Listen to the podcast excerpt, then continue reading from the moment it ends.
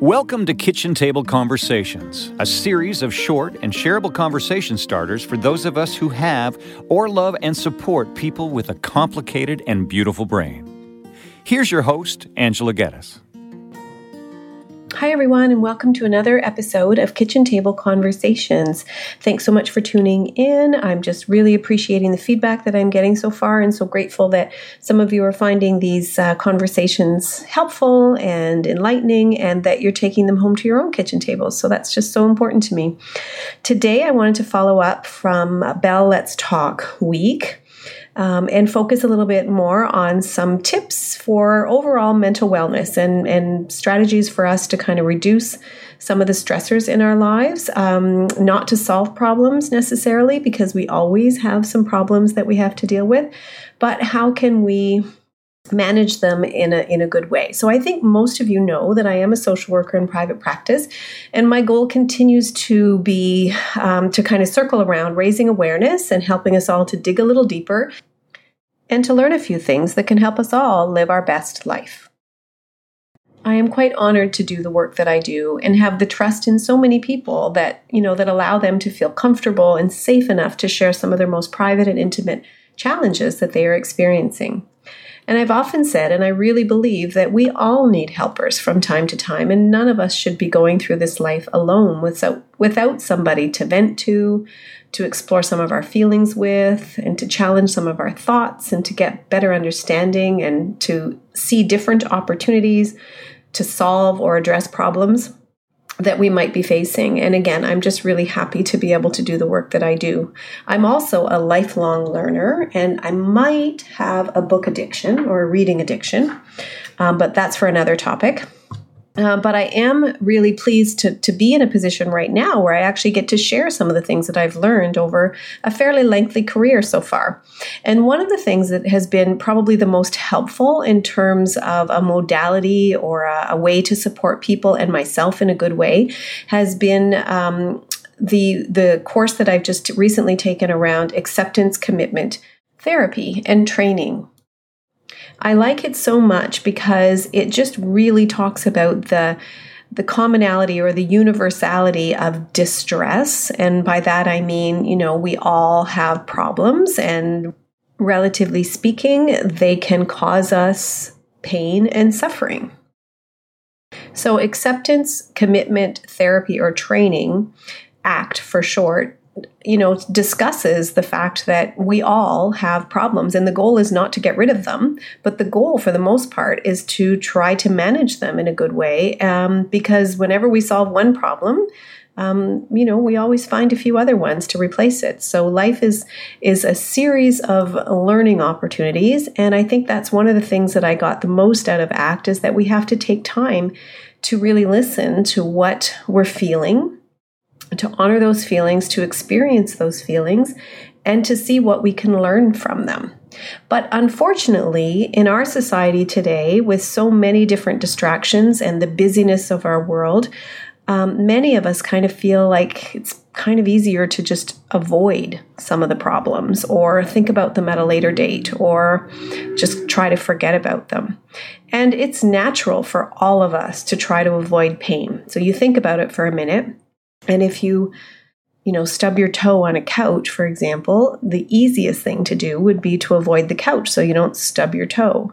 But in doing so, we also deny ourselves the opportunity to receive comfort and um, security and you know rest that that couch can also provide so although avoiding pain is something that we all try to do um, sometimes our efforts are short sighted and we end up kind of closing ourselves in a little bit or avoiding some of the things that could also bring us a lot of pleasure and peacefulness so, again, this podcast is supposed to be short and shareable. So, there is going to be more information available on my website, and I encourage you to check that out.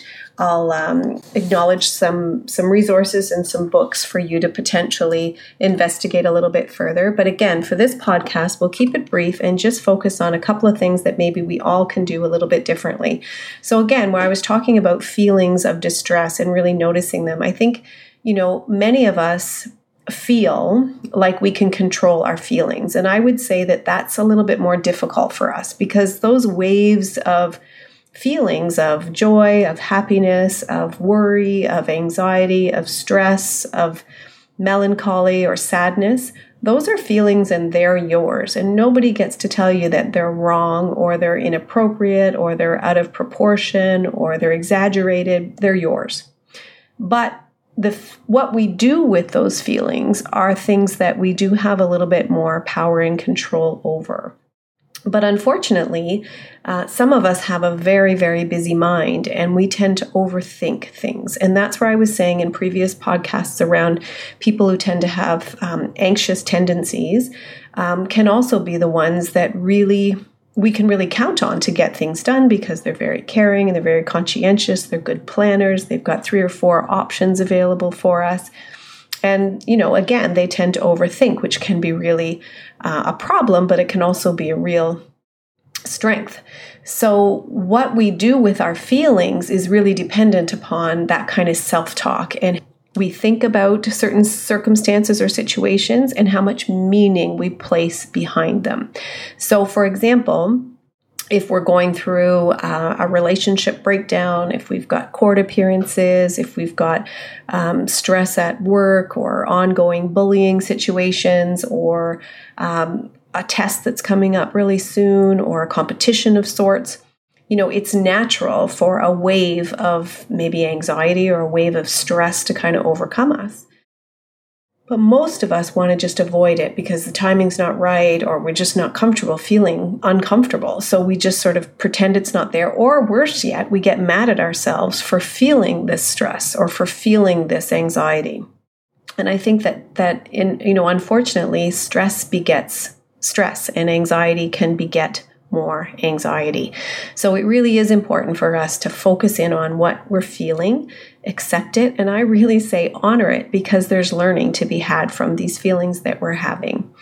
And then we get to decide how much meaning we put behind it. And lots of times our thoughts are just thoughts and they're placed there by the television shows that we watch, um, the family dynamics that we've experienced, the rules that we've heard in our heads from other people, or our expectations around what family should look like, what relationships should look like, how much money I should have in my bank.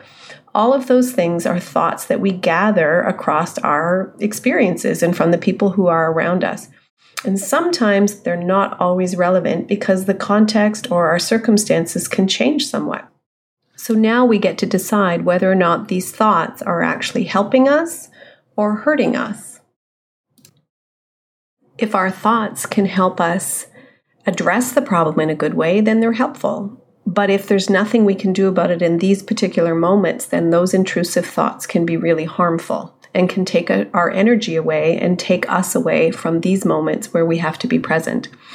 So, what we're suggesting and what I learned through this ACT program is to really take some space between the emotion or the feeling that you're experiencing, notice it, pay attention to it, take some space by maybe taking a few breaths or giving yourself a little bit of time and then choosing your response and being more intentional around where whether or not your response is going to help you and take you closer to where you want to be or whether it's going to be more harmful and take you back, um, you know, literally in different steps, or, you know, kind of keep you um, spinning your wheels and not being very productive.